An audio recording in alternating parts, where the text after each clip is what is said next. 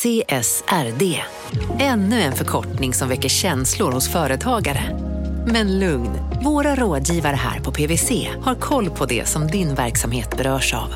Från hållbarhetslösningar och nya regelverk till affärsutveckling och ansvarsfulla AI-strategier. Välkommen till PWC. Ja, Hallå? Pizzeria Grandiosa? Jag vill ha en Grandiosa capriciosa och en pepperoni. något mer? Med kaffefilter. Ja, Okej, ses samma. Grandiosa, hela Sveriges hempizza. Den med mycket på. Välkommen till Unionen. Hej! Eh, jo, jag ska ha lönesamtal och undrar om potten. Ja, om jag kan räkna med övertidsersättning för det är så stressigt på kontoret jag jobbar hemma på kvällarna så kan jag då be om större skärm från chefen för annars kanske jag säger upp mig själv. Och hur lång uppsägningstid har jag då? Okej, eh, vi börjar med lön. Jobbigt på jobbet. Som medlem i Unionen kan du alltid prata med våra rådgivare.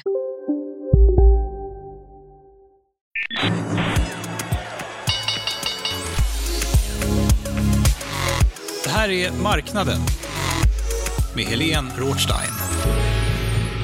Hej och hjärtligt välkommen till podden Marknaden. Ett program där du hör en längre intervju på måndagar och ett nästan liveinspelat veckomagasin på fredagar. Idag så ska vi prata om fallande bostadspriser, 50 färska miljarder till svenska fonder och sen ska vi fördjupa oss i veckans stora snackis i finansvärlden, nämligen rekordsnabba löpartider. Jag heter Helene Rothstein och med mig i studion idag så har jag Lisa Nyberg, VD för Svensk Fastighetsförmedling. Välkommen hit! Tack snälla. Och sen har vi Joakim Bornold, en känd sparekonomprofil som numera är ordförande och grundare av sparplattformen Levler. Välkommen! Tack så mycket. Hej hej. Hej! En sak visste inte jag innan eh, när jag bokade in er och det är att ni känner varandra lite grann. Ja. Ja. Hur känner ni varandra? Eh, ja, men finansbranschen är ju lite liten. Ja. Eh, och det är ju så att eh, min man Håkan var ju vd på Nordnet när Jocke var sparekonom där. Håkan Nyberg. Håkan Nyberg. Ja. Och då fick jag ju lära känna Jocke Ja. lite grann. Inte bara sådär i, genom att du var sparekonom utan vi har hälsat på varandra på rätt många ställen. Ja. Träffats lite så då och då. Jajamän. Och du är också bankveteran kan man väl säga Lisa, eller? Ja, veteran låter sådär liksom gammal. Ska man köra in henne i garaget och parkera? Ja. Ja, men jag, är, jag är gammal i bankvärlden. Eller hur? Ja. Jätte. Vad har du varit? Du var kort tid på Collector vet jag. Ja, men jag har varit, varit en lång tid på Swedbank. Ja. Och sen så var jag ju vd för Bokredit som ägdes av Danske. Mm. Sen gjorde jag en liten resa utanför och var vd för ett mjukvaruföretag, ett litet mäklarföretag. Sen klev jag tillbaka till Danske Bank och var head of personal banking där. Och så var jag vd på Landshypotek under några år. Mm. Och så var det Collector en liten stund innan jag kom tillbaka nu och blev eh, vd för Svensk Fastighetsförmedling. Och Levler, lite kort, vad är det Mm. för någonting? Det är ju en sparplattform och vi ska bli en nätmäklare. Vi, eh, det är vår ambition. Du Den ska, tredje nätmäklaren. du ska utmana din gamla arbetsgivare. Ja, och det Ja. är ju superroligt. Eh, Ja. Det hoppas jag de också tycker. Det, det, det behövs konkurrens. Ja, det, det- blir, det ja. blir kul. Det blir väldigt kul att följa. Vi drar igång här. Vi börjar med boprisfall för enligt färska siffror från Svensk Mäklarstatistik så sjönk priset på bostadsrätter i Sverige med 1% i november jämfört med föregående månad. Priset på villor sjönk ännu mer, 3% och har nu backat 8% på tre månader. Lisa, du är ju vd för Svensk Fastighetsförmedling. Det är mäklarjätte på bostadsmarknaden. Vad sticker ut i de här senaste siffrorna? Ja, men det, det är så lätt att titta på vad är det nu och hur ser det ut just nu. Då måste vi komma tillbaks till vad har vi haft för några år. Jag måste nästan backa när Mm. vi klev in i pandemiåret 2020 och hade ju haft en ganska så försiktig uppgång under 2019 och så kliver vi in i 2020 och så var min oro enorm, för nu kommer väl priserna att sjunka och människor blir livrädda. Och det var ju lite så till en början, tills vi alla skulle jobba hemma och bostaden blev jätteviktig och vi skulle inte resa, vi skulle inte göra något och priserna stigit enormt mycket under den här perioden. Så vad som har hänt nu, det är ju eh, vi har ju fått se, vi klev ur pandemin, härligt, men vi hann ju knappt kliva ur den. Först det, vi drabbades av ett krig, vi har drabbats av priser som har stigit, det är inflation, det är räntor och när sådana där saker, när det blir lite oro runt omkring oss, då blir man lite försiktig med hur ska jag se på mitt boende. och det har vi sett nu. Priserna har sjunkit de senaste åtta månaderna. Och tittar vi på bostadsrätter så är vi väl nästan tillbaka där vi var innan vi klev in i pandemin 20, 2019. Eh, Men villapriserna har inte kommit tillbaka utan är fortfarande högre innan vi klev in i, i pandemin. Så att liksom eh, bostadspriser, oro för många sådana saker som vi har nu, energi, inflation, räntor, bensinpriserna och alltihop, det påverkar bostadspriserna enormt mycket. Håller den här nedåtgående trenden i sig? Jag tror att vi kommer att se en nedåtgående trend ett tag till. För det finns ju några orossaker fortfarande i marknaden. Eh, och det är ju faktiskt att vi vet inte hur mycket kommer räntan att stiga i februari. Eh, hur kommer man att hjälpa de som behöver hjälp med energipriserna? Det är ju inte heller riktigt. Vi, vi slipper ett, en orosmoment och det är att vi vet att vi har en regering i vilket fall. Så ja, jag tror att eh, vi kommer att se en försiktig... Men, men vi har sett de senaste månaderna att utbudet har sjunkit lite grann. Det betyder att nu börjar väl köpare och säljare hitta varandra i alla fall i marknaden. Men är det färre objekt ute överhuvudtaget? Just nu är det det. Mm. Eh, nu är det färre objekt ute, men det, det som är...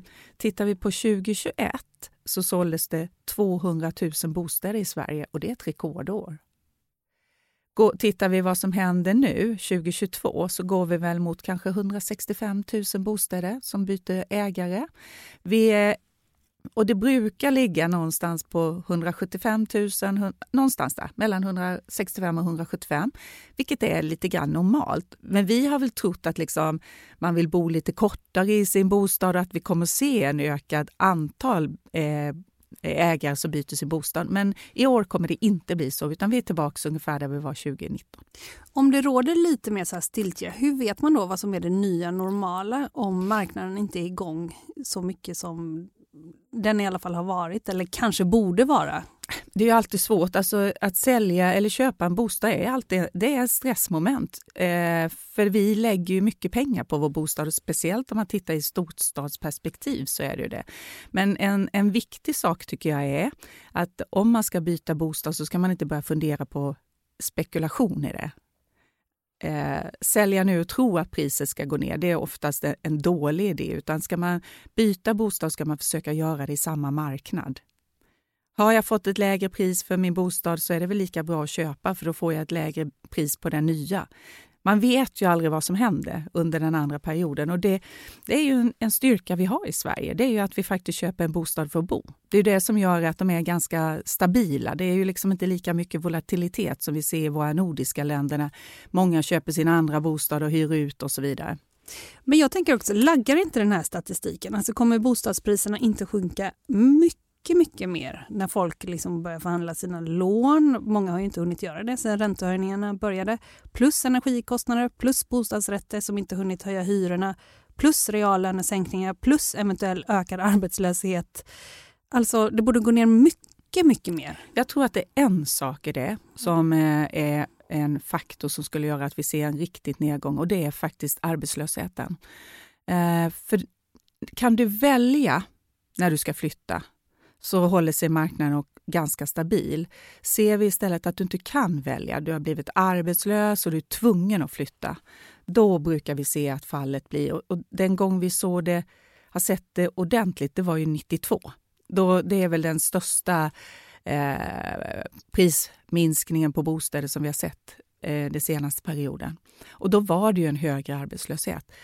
Den arbetslöshet vi såg under pandemin kan vi konstatera att det var ju många som inte ägde sin bostad som blev arbetslösa då, så den påverkade inte bostadsmarknaden så mycket. Vad tänker du om de här bostadspriserna? På ett sätt kan jag tycka kanske lite bra att det dämpas. Eh, det är alltid jobbigt, man ska ha stor respekt för det. Att det är jobbigt när priserna sjunker och man känner att eh, värdet på ens bostad inte var vad det en gång var. Men just det här att det drog iväg så fort. Ehm, och det finns ju också det här att det kommer alltid en ny generation som ska in och den måste ha råd att komma in på bostadsmarknaden och då, då på det sättet kan jag kanske tycka att det är bra att det lugnar ner sig. Um, sen vill man ju inte ha en krasch. Uh, det vill man ju inte ha. Um, och det, jag tror inte vi är där. Uh, det är långt därifrån. Uh, Lisa, finns det några segment som gynnas generellt om vid bostadsprisfall, allmänt bostadsprisfall? Ja, men alltså det är klart, skulle vi få ett allmänt bostadsprisfall så blir det ju lättare för förstagångsköpare att kliva in i bostadsmarknaden.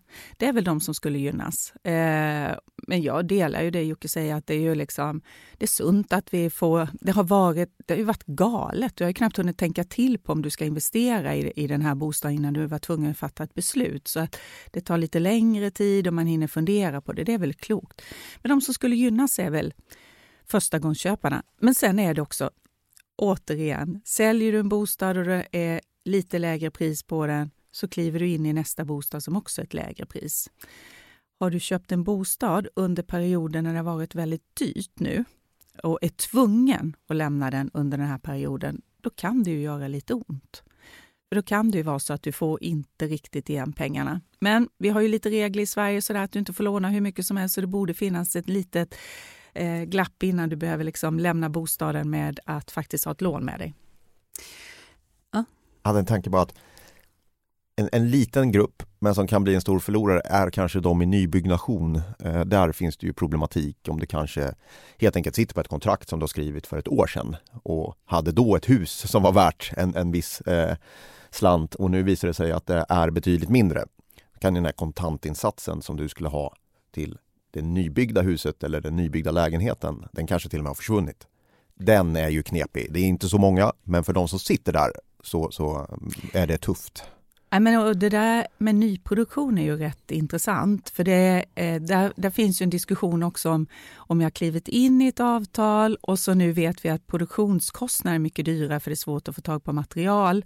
Eh, och då har man ju inte riktigt prövat hur mycket får priset stiga innan man kan bryta sitt avtal. Och det är ingen som har vågat pröva det riktigt. Och, så den är intressant. Nu har vi ju sett att alltså, nyproduktion står ju i, jag ska inte säga still, men nästan. Det är väl bara de med eget kapital som idag klarar att bygga och se nya lösningar på att man bjuder på någonting och sådär. Men nyproduktion är eh, intressant och det ska bli spännande att se om någon vågar ta den fighten.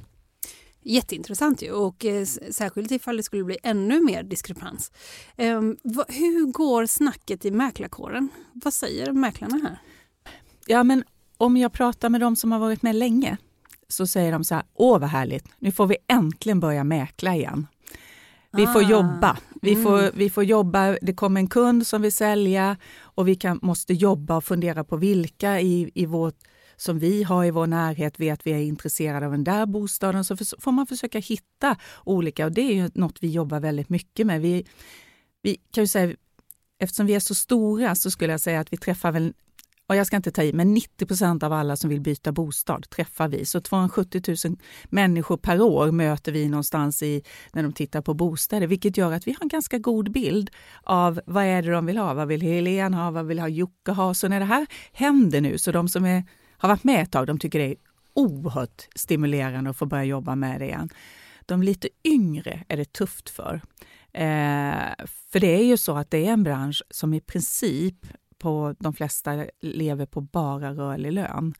Eh, och är man inte van vid att jobba på det här sättet och har kommit in nyligen i, i branschen, då är Eller ju... nyligen de senaste typ så fem år. Alltså man kan ja, ju, ja, verkligen. Då är det tufft. Eh, man kanske inte säljer någonting en månad och man de har inte heller förstått att ja, men om man går på provision måste man fundera på vad kan jag ha för snittlön? Utan tjänar jag mycket pengar en månad så är det en risk att de pengarna åker ut den månaden också. Ni på Svensk Fastighetsförmedling, ni är en av ägarna i Hemnet. Ni har sålt av lite grann här. Ja, det har vi gjort. Varför då?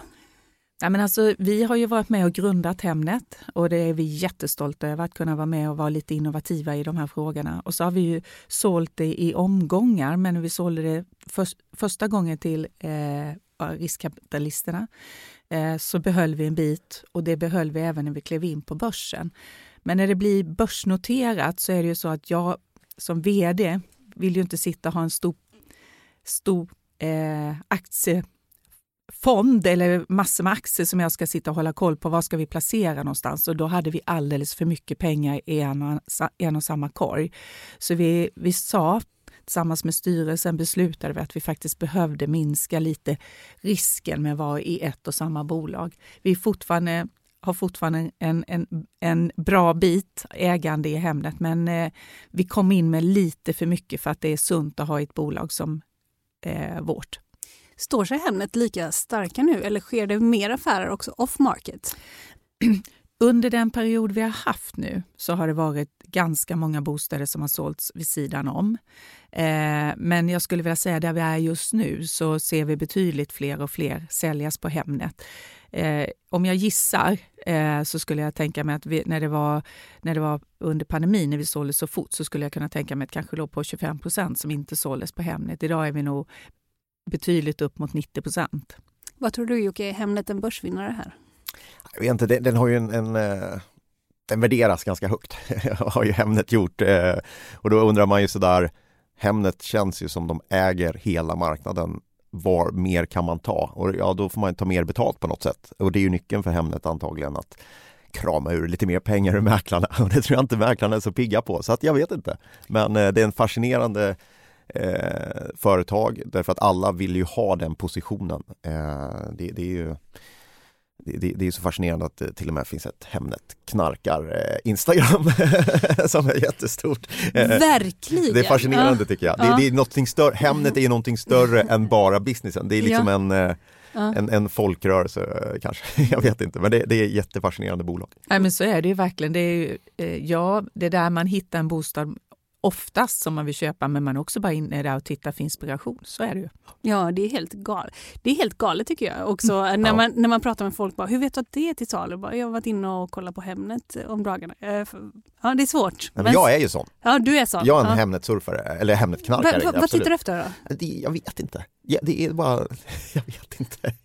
Jag tittar efter ett bättre liv. Ett Nej, jag, vet inte. Ah! jag vet inte. Jag vet inte varför man går in där. Ah. Jag kommer aldrig orka flytta igen. Eh, jag, jag bor jättebra så att jag tycker det är kul. Jag tycker det är mm. kul att ha lite koll på marknaden. Mm. tycker också det är lite kul att se vad det finns för hus och, och kanske lite kul att se hur folk har inrett också och sådär. Du vet, jag vet inte. Ja, du är en av dem i alla fall. Ja, en av dem. Jag står för det. Ja, det är helt okej. Härligt. Ja.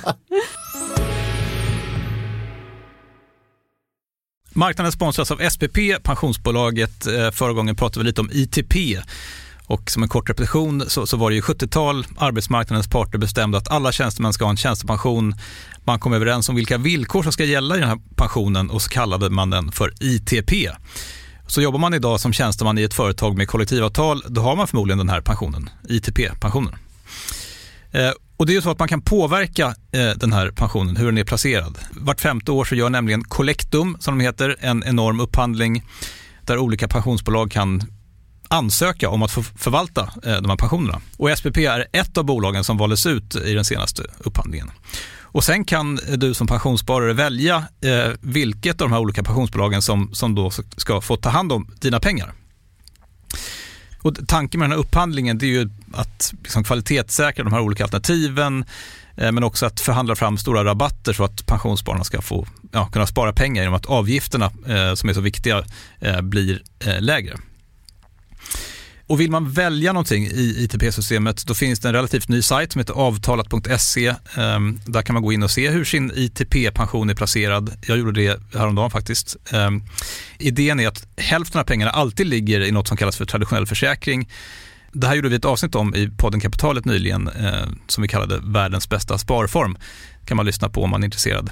Eh, den andra halvan eh, den kan man också lägga i en traditionell försäkring eller så kan man placera det i något som kallas för fondförsäkring. Eh, SPP som sagt eh, var ju ett av de fåtal bolagen som valdes ut i den senaste upphandlingen och de finns med som alternativ både med en traditionell försäkring och med eh, fonder. Så det var en liten bakgrund till ITP-systemet. Vill man läsa mer om det här eller typ kolla hur ITP-pensionen är placerad, eh, kanske göra förändringar, då går man in på avtalat.se. Eh, men tack säger jag till SPP som vill göra oss människor mer medvetna om hur enormt viktig pensionen är för oss som en framtida lön, men också som en positiv kraft i samhället eh, och förstås för att ni möjliggör eh, den här podden Marknaden. Vi går vidare, för idag fredag så flödar 47,6 miljarder kronor in till statens fondtorg. Det här är ett helt annat ämne alltså. Och detta innebär att löntagarna i snitt får drygt 8 000 kronor på kontot eh, inom premiepensionen. Men vi har också ett läge nu där det finns färre fonder att välja bland på fondtorget. Alltså Jocke, vad, eh, varför är det här viktigt? Ja, dels är det viktigt därför att en stor del av vår pension bygger på det här systemet eh, och PPM har ju eh, för väldigt många blivit en, en viktig del och har varit lyckosamt. Eh, det har varit en väldigt bra utveckling i PPM-systemet. Så att, eh, det är viktigt därför att vi vill ha en bra pension förstås. Eh, sen kan man ju ifrågasätta då hur de här ska fördelas och på vilka fonder och varför. Eh, och det är många små åsikter och tankar om det. Men det är väldigt mycket pengar och det blir ju bara mer och mer. Det, det, är en, det här är en jättemaskin. Alltså, man kan ju säga också så här, det här är ju premiepensionen, det är den del av den allmänna pensionen där sparare själva kan bestämma över hur pengarna ska fördelas. Ja. Och att det är färre nu det än tidigare, det är på grund av de skandalerna som har varit med Allra till exempel och Falcon Funds. Då mm. bantades eh, torget ner. Men det är ändå så att det ska ändå ut 50 miljarder till fonder i Sverige. Ja. Vad får det för... Och det här kommer ut då på måndag, tisdag, onsdag så mm. kommer det ut i systemet. Vad får det här för konsekvenser för fondbolagen och hur ska man tänka? Ja, eh, jag tror det tas emot med skräckblandad förtjusning varje gång de här pengarna kommer. För det blir ganska mycket pengar för en fondförvaltare och det är klart att det är en förtjusning därför att pengar in innebär också mer avgifter. Det är trevligt. Eh, intäkterna ökar för fondbolaget, eh, men de här ska också placeras. Och, och normalt så brukar man ju säga att nej, det här eh, Ibland kanske man säger att det skapar tomterally och, och, och sådär eh, på slutet av året, men det stöttar ju definitivt aktiemarknaden. Och det är ju någonstans 15 miljarder av det här ska in på Stockholmsbörsen. Och eh, det, det är mycket pengar. Det är väldigt mycket pengar. När man tittar då, jag beställde det här från Pensionsmyndigheten, så kunde man få se här de tio mest valda fonderna. Mm. Kan ni gissa vilken som är i topp? Kan du gissa? Ja, men jag skulle gissa att det är Sofa. Ja. Vad gissar du på? Ja, jo, det är där, eh, inget, inget val är också ett val. Ja, ja, ja. En inställd konsert är också en konsert. Eller vad ja. ja, precis. Uh, och uh, sen, kan ni gissa vilket som kommer sen?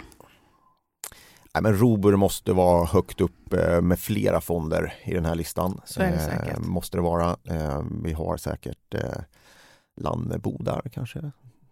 Ja, Lannebo är faktiskt inte med, men Nej. du har helt rätt här i, i Robur. Robur. Ja. Mm. Eh, Robur Technology A är Just den det. som är på andra plats. Då. Ska jag säga, man kunde välja fram tills igår kväll klockan 23 någonting, torsdag alltså, och det här är då oktober, så man vet ju inte ifall det är några som har panik ändrat sig. Det vet vi ju inte. Får ja. man, det får man ju se helt enkelt. Men och sen så Didner och Gerge. Ja, ah, just det. Didner och Gerge var ja. de jag tänkte på. Ja. Förlåt. Ja. De har ju alltid varit stora i PP. Varför är det så? Grejen är, ska jag vara helt ärliga, eh, bra utveckling i PPM, men kanske inte har blivit en folkrörelse av PPM. Det är inte så att folk är inne och handlar allt för aktivt. Väldigt få som faktiskt gör förändringar. Och jag tror att om man tittade på den här listan 10-20 år bakåt så har det sett ganska lika ut. Man, mm. man, eh, man gör inte så stora förändringar i PPM utan valde man en gång Didron och Gerge då ligger det kvar och så fyller man på. Det sker inte så mycket förändringar i systemet och det kanske också är dess nackdel. Eh, att man inte har fått det engagemanget som man hade hoppats på. Lisa, har du valt själv? Alltså det här det är så dåligt samvete så det är inte klokt.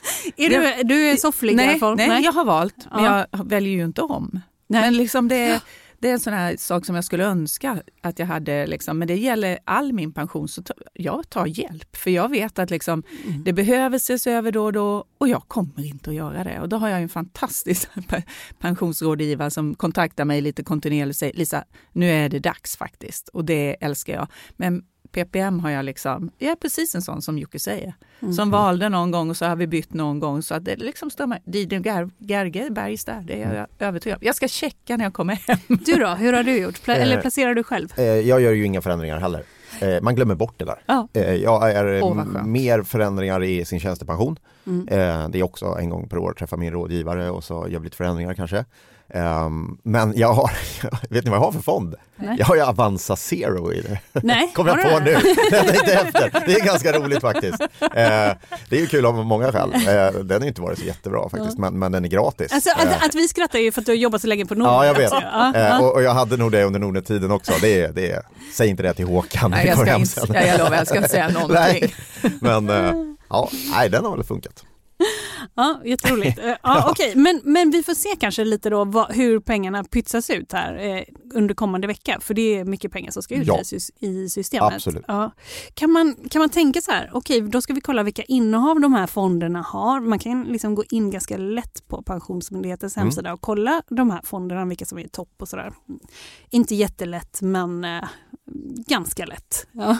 Eh, kan man då tänka att eh, de här största innehaven, de här största mm, bolagen i fonderna, de kommer öka här nästa vecka? Eller hur kan man alls försöka vara, tänka något smart där? Ah, ah, mer kanske att börsen får ett bra stöd. Eh, det kan man göra. Ska man gå ner och kolla på bolagsnivå? Sannolikt, det här är så väldigt mycket pengar, så försöker man nog som fondförvaltare bara fördela det här på alla innehav i portföljen. Jag tror inte att det är någon innehav som tänker nu passar jag på att köpa ett nytt bolag till exempel. Eller att eh, investera lite mer i något av mina favoritbolag. Utan det blir för mycket pengar så man måste bara skicka ut över hela portföljen. Ehm, Men då kan man ju kolla, absolut. Det är i teorin. Widengerge kanske har eh, några stora innehav i eh, ett par bolag som de gillar. Ehm, Så blir det Ja, för att, för, eh, man får inte sitta med hur mycket kassa som helst. Men Nej. det kanske man då har justerat innan. Lite så tror jag att man gör faktiskt. Eh, Man har ju lite kassa i fonden och då gör man nog så att man krymper den delen inför det här och sen låter man den gå tillbaka till normalläge när pengarna kommer in. Så man dämpar nog det där lite. Så eh, ja, det kan vara så att det redan är för sent. De kanske redan har handlat. eh, De kanske redan har handlat idag. Men, men Är, det, är det bra att det finns färre eh, att, att välja bland? Alltså om man bara tänker på när man vid premiepensionens födelse så att man införde ett fondtorg utan några andra krav än viss begränsning av avgiften, att det kanske var liksom lite naivt. Vad, tänker ni någonting kring det? jag, jag tycker så här. Eh, nu blev det ju det blev ju otroligt fel med Falcon Fonds till exempel, ett jättebra exempel på hur fel det kan gå. Mm. Eh, och och när, nu när man stramar åt pension eller PPM-plattformen och gör det till färre fonder och också ser till att, eh, att eh, då säkerställa kvalitet så är det så här, en bästa sättet att säkerställa kvalitet det är att ha konkurrens. Det är min, det är vad jag tror på. Jag tror stenhårt på det och det tycker jag också att PPM har hjälpt till så enormt mycket med det. Det finns en orsak att Sverige har de lägsta fondavgifterna i Europa. PPM är en stor del av det. Tjänstepensionssystemet är en stor del av det. Att nu hitta, försöka då, för nu har vi dragit ner eh, hårdare riktlinjer. Eh, nu ska det dras ner ännu mer. Nu ska det bli ett upphandlat fondtorg och då ska man hitta vem ska upphandla det och hur vet man att den kan hitta den heliga graalen åt mig? Eh, nej, jag tror inte alls på det. Jag tror det är helt fel. Varför gör man det? Är det för att vi tre och alla som lyssnar här ska få bättre pension? Nej, det är för att man inte vill ta ansvaret för att ha ett stort fondplattform. Man, man vill inte göra det och då säger man att nej, vi låter tre vise män avgöra vilka fonder som är bra och så slipper vi eh, ha ont i magen över det här. Det är, också- fel väg att gå tycker jag. Ja, det, det finns ju också en annan gräns här att du måste vara över, ha över en miljard i förvaltat kapital numera. Ja. Vilket också har pytsat ut flera liksom mindre. Man kan säga att konkurrensen för uppstickare har ju också minskat eh, på det sättet. Trösklarna för ett nytt fondbolag är idag väldigt, väldigt eh, högt. Så, så är det ju. Det är svårt att komma in som en ny konkurrent på fondmarknaden. Så är det. Eh, marknaden sponsras av Karla. Eh, vi pratar ju en hel del om bilar här- på kontoret. Eh, Karla har ju skapat, skulle jag säga, det som är standarden för hur man idag köper och säljer bilar på nätet. Kort bakgrund bara. Karla säljer och leasar begagnade elbilar och laddhybrider på karla.se. Alltså en helt digital upplevelse. Och man har gjort det här med ett nästan maniskt fokus på vad en bilköpare faktiskt behöver. Jag gjorde ju en intervju med en av grundarna, Patrik Illerstig, i marknaden här eh, ganska nyligen, eh, daterad 25 mars, om man vill lyssna på den. Eh, men där berättar han hur de kom in i det här lite från vänster för att försöka uppfinna hela den här liksom bilköpupplevelsen från början. Och de har idag, vilket är rätt otroligt, 4,8 i betyg eh, på Trustpilot. Jag, jag har sett många företagssidor på Trustpilot, men det här är nog bland eh, det bästa jag någonsin sett eh, faktiskt. Man kan sälja bilen till Karla också. Eh, då går man in på karla.se, delar lite info om bilen, sen får man en gratis värdering och ett bud. De hämtar bilen helt gratis i hela Sverige och så har man pengarna på kontot i samma stund som de hämtar bilen.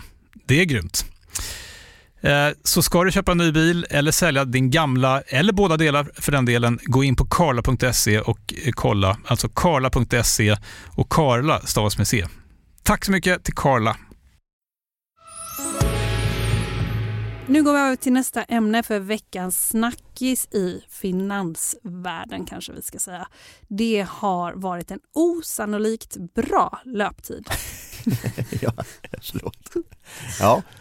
Och detta började med att Affärsvärlden gjorde en helt vanlig intervju med Jakob Karlsson som är grundare och vd på K-fastigheter.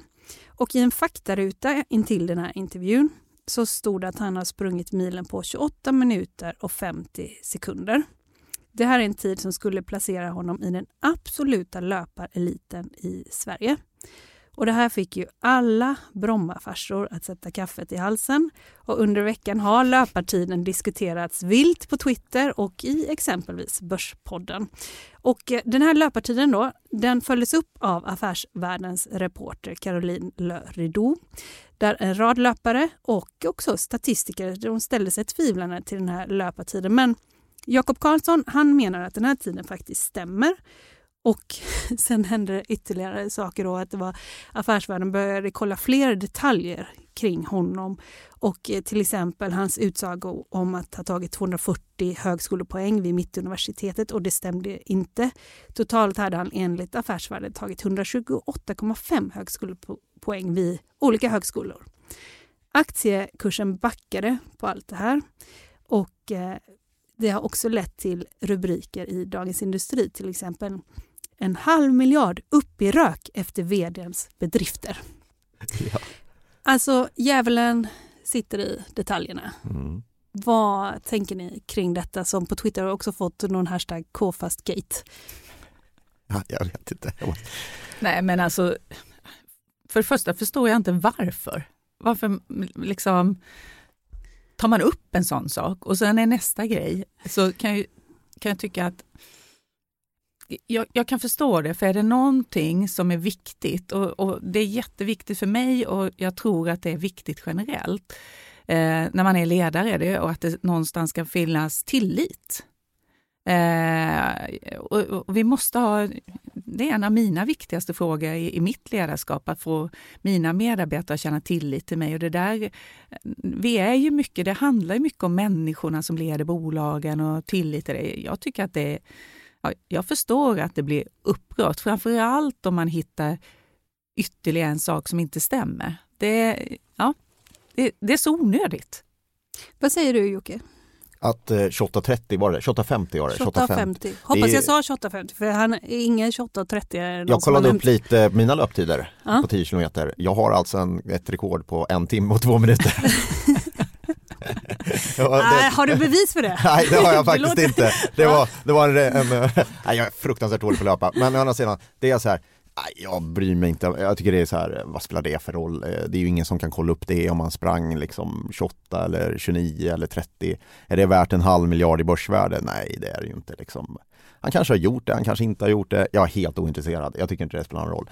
När man börjar komma in på så här högskolepoäng och sådana där grejer, då har det mer kopplat till ditt yrke och det du jobbar med. Då tycker jag det blir lite kletigare. Där tycker jag det, men om man har sprungit på 28,50 eller 29,50, ja, jag vet inte good for him. Jag är bara... men, men, men man kan ju säga så här. Det enda jag tänker på, killen springer för mycket. Det är det jag tänker på. Det, det är ju orimligt att springa så mycket. Han borde fokusera på jobbet. Det ja. kanske jag kan tänka. Ja.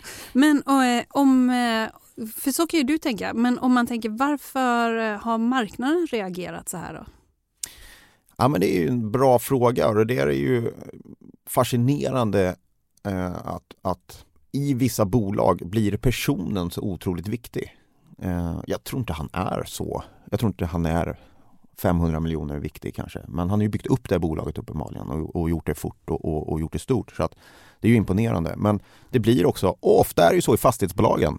Det blir en person som får ett väldigt stort fokus. Om Börje Ekholm eh, hade sagt att han sprang milen på 47 minuter och det visade sig att han hade sprungit på 49 så hade ju ingen brytt sig om det. Det hade ju liksom inte gjort något på aktiekursen. Men i de här bolagen som jobbar just med fastigheter så blir det ett enormt eh, kan man säga, personfixering. Eh, vi har ju massa sådana, eh, liksom Erik Selin eller Ilja eller Rutger. Och det, det är liksom, namnet blir, eh, personen som är bolaget. Och det här är ett jättebra exempel på det.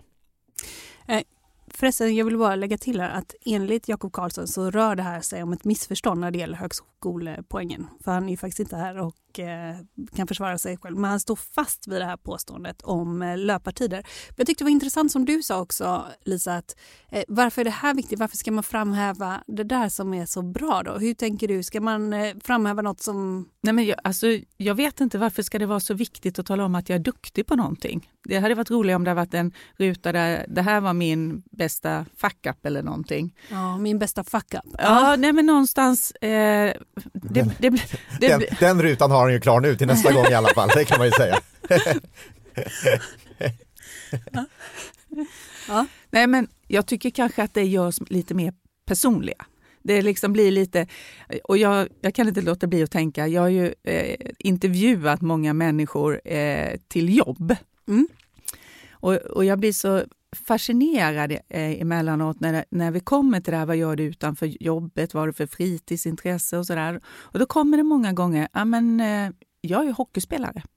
På, jag har spelat hockey och sådär. Ah, intressant. Eller jag är eh, fotbollsspelare eller jag är jätteduktig på ridning. Och så kommer man gräva lite, när, när, när då? Oh, hur ofta gör du det? Nej, men det var ju för 15 år sedan Mm. eh, som jag gjorde det. Men det och då, då bli, kan jag aldrig låta bli att skratta för det blir liksom så fascinerande att det är så att man ser sig själv som den där elitidrottaren i hockey. Det kanske är så att man faktiskt gör det och har inte reflekterat över att jag är ju inte det längre.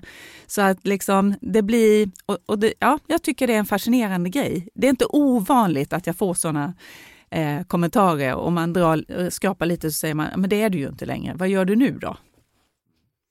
Finns det någon sån här som verkligen, eh, för det här är ju liksom en liten, det här är ju på ett sätt en liten sak eh, som du säger Jocke, bara, det är inte så jätteviktigt men sen så har man ju då fortsatt vidare.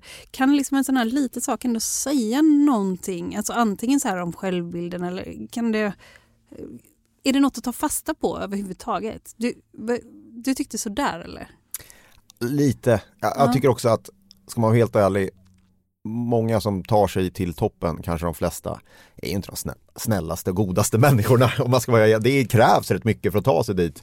Och folk har nog rätt mycket i bagaget med sig eh, på vägen upp till toppen av berget och, och när de sitter där och blickar ut över den vackra utsikten. Eh, jag tror att man ska nog ha rätt mycket respekt för att det, det, det, det, det, det finns en, en, man ska ju vara en, en bra ledare, absolut. Eh, men det kan väl bara konstatera att bland alla ledare som vi har där ute i landet så, så är det många som har rätt mycket i bagaget också och, och, det är nog rätt få som tar sig hela vägen till toppen utan att ha det tror jag. Så här, jag, jag vet inte. Och det finns många stökiga människor och VDR och som gör ett fantastiskt jobb eh, och det finns många som säkert är ett, ett ljus på många sätt eh, och, och också gör ett bra jobb. Men, men, jag tror att som, om jag bara ska värdera ett bolag eller värdera ur ett aktieperspektiv, jag är gammal aktiemäklare, så, så tycker jag att ah, det är inte det viktigaste för mig eh, om, om, faktiskt.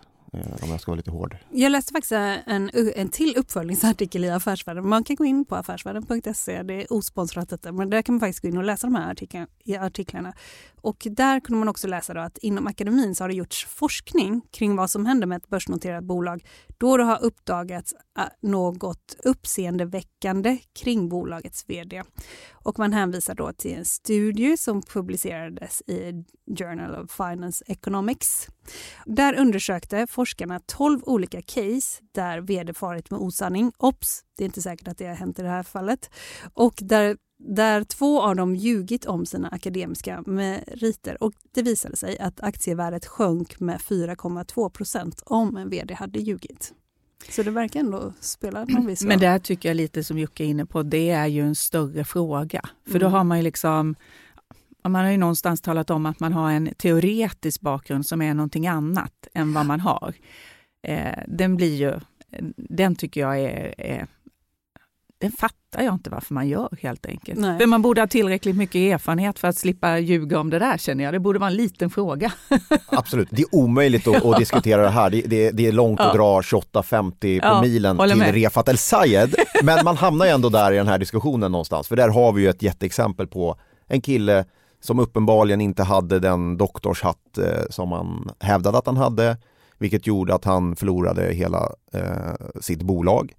Men bolaget, det som hände med det bolaget som sen blev sålt och gick vidare, det, det gick ju jättebra. Det gick ju aktiemarknaden faktiskt miste om ett bolag som levererade rätt mycket värde i sitt liv efter, efter den här kraschen. Ja, så man kan ju Så- fundera på vad, hur värdefullt är det att behöva tala om att man har en doktorshatt om man är så otroligt duktig företagsledare. Mm. För det är klart att det är viktigt när, kanske när jag rekryterar någon som kommer precis från skolan. För då, är, då är det det enda jag har att titta på. Men när man har varit inne och hur ofta tittar jag på vad, hur, vad de har för betyg eller vad de hade? Det är ju inte det, utan vad är det för människa som man tänker. Så jag, jag är lite förvånad att man ljuger om en sån sak. Mm. E- Eventuellt, det, han menar också att det är missförstånd. Ja, Okej, Ja, men, ja. men om vi tar de här Ja, andra ja. casen då Ja. som du Ja. räknar upp där Ja. man ser det. Jo men, jo men man undrar också, vad gör Ja. när en vd frågasätts så här för saker som liksom inte handlar om affärerna? Mm. Det, för i Mm. båda de här, det är ju inte så där att man har gått ut med felaktigt pressmeddelande om någonting eller något sånt där, utan eh, det är ju, rör ju en person, det personliga. Ändå blir det ju så. Mm. Ja. Och det är väl där man ska titta, det är ju facit. Vad har man levererat? Det är det som är det viktiga. Allt, ja, allt vilka är- affärer har man gjort, hur har det gått? Ja, och Uppenbarligen hur gått ser rätt bra. substansvärdet ut? Ja. ja. Men jag tror att det finns också en, en, eh, en, eh, det finns alltid skadeglädje. Det är ju kul. Det är roligt. Det Ja. är därför vi sitter och pratar om det Ja. här. Det är, det är roligt. Det är det, det, roligt. det är inte kul för honom. Ja. Men, men det är klart, alla tycker det där. Det var ju lite roligt att vi kunde peta hål på det där och så blir det en jättegrej. Liksom. ja. Nej, men alltså, eh, det är klart att han har gjort ett fantastiskt jobb ändå, men jag kan ju fundera på hur, hur blir liksom, hur ser man på honom som ledare i verksamheten? ja, inifrån. Ja. Inifrån. Mm. Och, och det, för den tycker jag är viktig. Liksom. Eh, marknaden borde ju titta på ja, men vad har jag levererat, men vad tycker man internt le, som le, Mm. ja, medarbetare? Vill man jobba med någon som inte är helt... Så det kanske också, marknaden kanske också blir ofokuserad menar du också? Mm. Eh, Liksom att, eller? Menar du det eller? Ja men absolut, man fokuserar på fel sak eh, Mm. och så tappar ett börsvärde på 500 miljoner så det där. Eh, ja det är förstås, eh, den här saken lär inte kosta bolaget så mycket i intäkter. Eh, det är svårt att tro eh, faktiskt. Så att, nej, det, Men hörni då, innan vi avslutar nu här, kan ni bjuda på en fuck up? Eh, Vad har du för i bagaget Lisa? Har du något kul? Ja, den är ju jättehärlig. Jo, men det, det kan jag väl ha i och för sig. Ja. Något som jag hade hoppats skulle bli något jättebra, men det var väl när jag trodde att jag skulle få köra Collector Bank. Den blev för mig jättetuff. Ja, du var där jättekort. Jag var där i knappt ett år Nej. och det, det gör jätteont Ja. när jag hade hoppats kunna få köra den där verksamheten. Så för mig blev väl det, jag hade ett jättespännande jobb och tyckte att det här skulle bli utmanande och så blev det, ja, jag, jag gick inte på magkänslan, jag gick på annat och hade hoppats att det här skulle bli bra. Men det blev en, för mig en fuck up. Men man läser ju något när man är vd och åker ut i kylan. Mm. Ja, hårt ju, för man är, Det är blir tufft. ju också på rubriker.